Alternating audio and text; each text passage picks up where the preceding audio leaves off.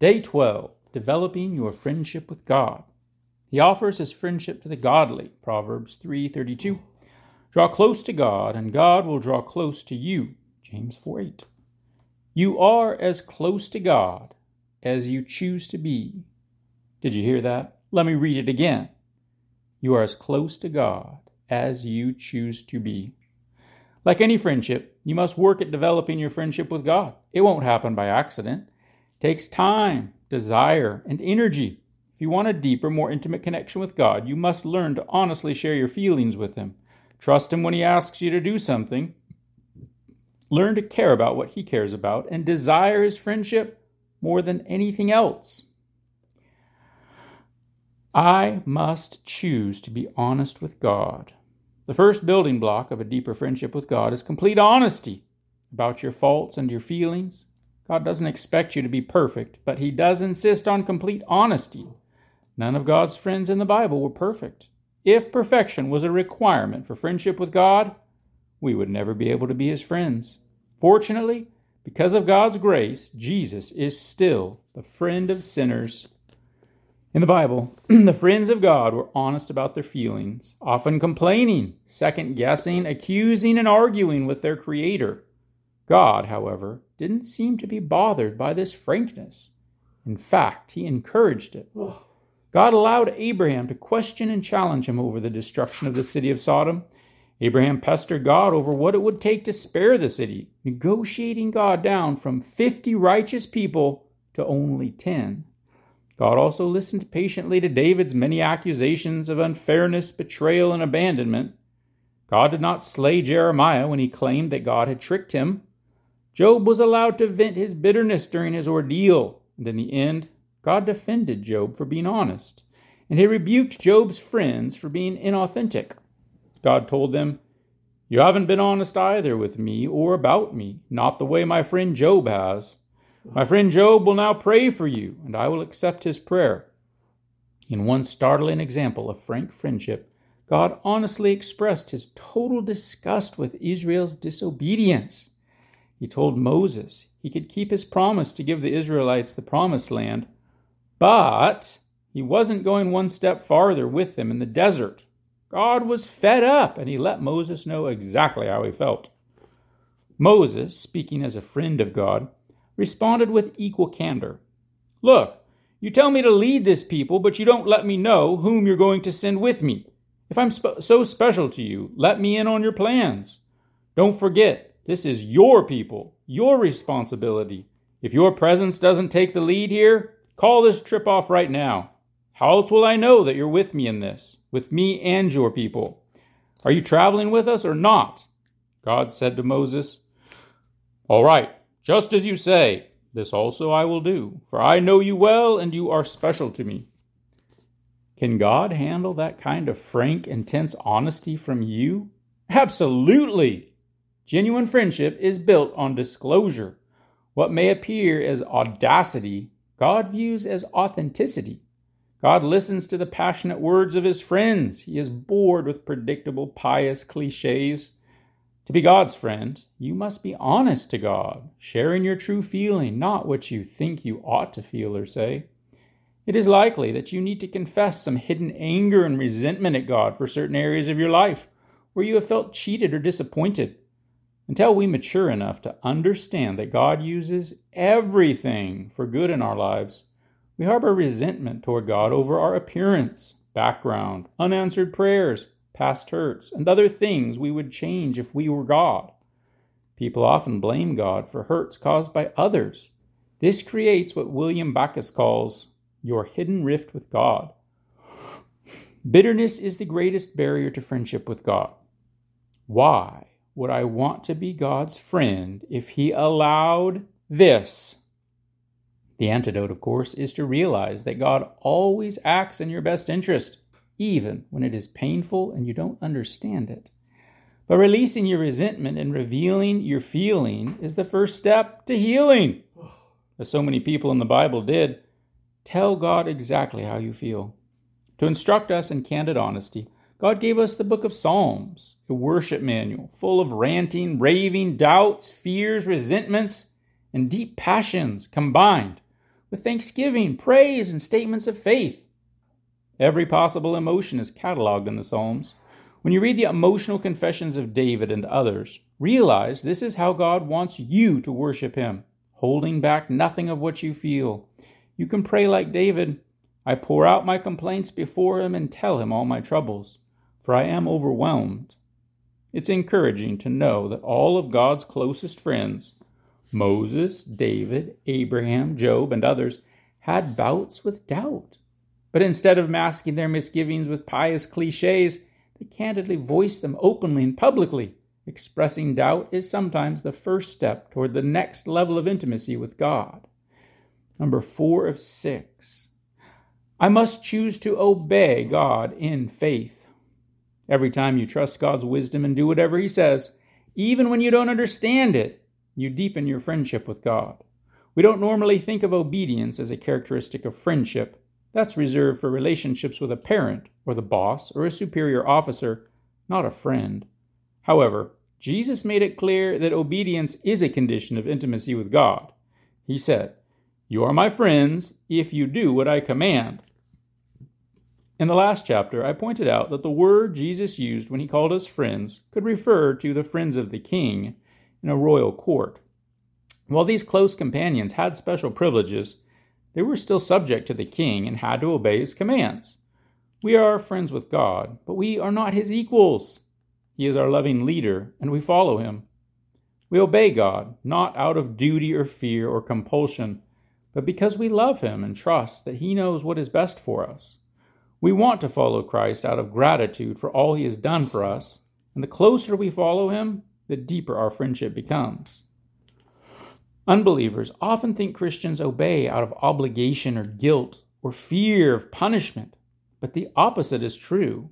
Because we have been forgiven and set free, we obey out of love, and our obedience brings great joy. Jesus said, I have loved you even as the Father has loved me. Remain in my love. When you obey me, you remain in my love, just as I obey my Father and remain in his love. I have told you this so that you will be filled with my joy. Yes, your joy will overflow. Notice that Jesus expects us to do only what he did with the Father. His relationship with his Father is the model for our friendship with him. Jesus did whatever the Father asked him to do out of love. True friendship isn't passive, it acts. When Jesus asks us to love others, help the needy, share our resources, keep our lives clean, offer forgiveness, and bring others to Him, Love motivates us to obey immediately. We're often challenged to do great things for God. Actually, God is more pleased when we do small things for Him out of loving obedience. They may be unnoticed by others, but God notices them and considers them acts of worship. Great opportunities may come once in a lifetime, but small opportunities surround us every day. Even through such simple acts as telling the truth, being kind, and encouraging others we bring a smile to God's face. God treasures simple acts of obedience more than our prayers, praise, or offerings. The Bible tells us, What pleases the Lord more, burnt offerings and sacrifices, or obedience to his voice? It is better to obey than to sacrifice. Jesus began his public ministry at age 30 by being baptized by John. At that event, God spoke from heaven This is my beloved Son, and I am fully pleased with him. What had Jesus been doing for 30 years that gave God so much pleasure? The Bible says nothing about those hidden years except for a single phrase in Luke 2:51. He went back to Nazareth with them and lived obediently with them. 30 years of pleasing God were summed up in two words lived obediently. 5 of 6. I must choose to value what God values. This is what friends do. They care about what is important to the other person. The more you become God's friend, the more you will care about the things He cares about, grieve over the things He grieves over, and rejoice over the things that bring pleasure to Him. Paul is the best example of this. God's agenda was His agenda, and God's passion was His. The thing that has me so upset is that I care about you so much. This is the passion of God burning inside me. David felt the same way. Passion for your house burns within me, so those who insult you are insulting me. What does God care about most? The redemption of his people. He wants all his lost children found. That's the whole reason Jesus came to earth. The dearest thing to the heart of God is the death of his son. The second dearest thing is when his children share that news with others. To be a friend of God, you must care about all the people around you whom God cares about. Friends of God tell their friends about God. And six of six. I must desire friendship with God more than anything else. The Psalms are filled with examples of this desire. David passionately desired to know God above all else. He used words like longing, yearning, thirsting, hungering.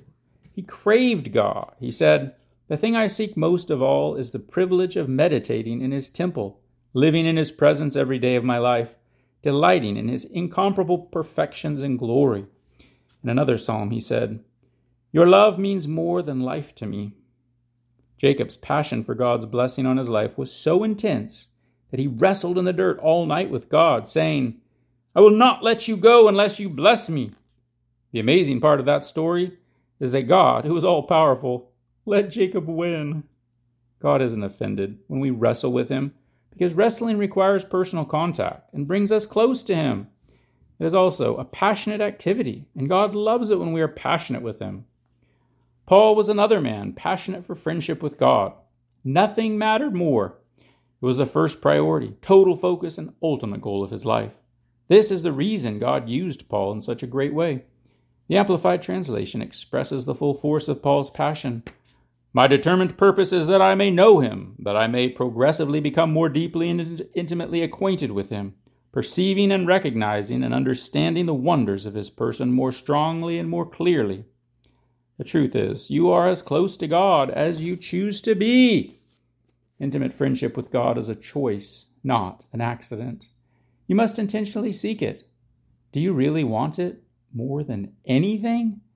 What is it worth to you? Is it worth giving up other things? Is it worth the effort of developing the habits and skills required?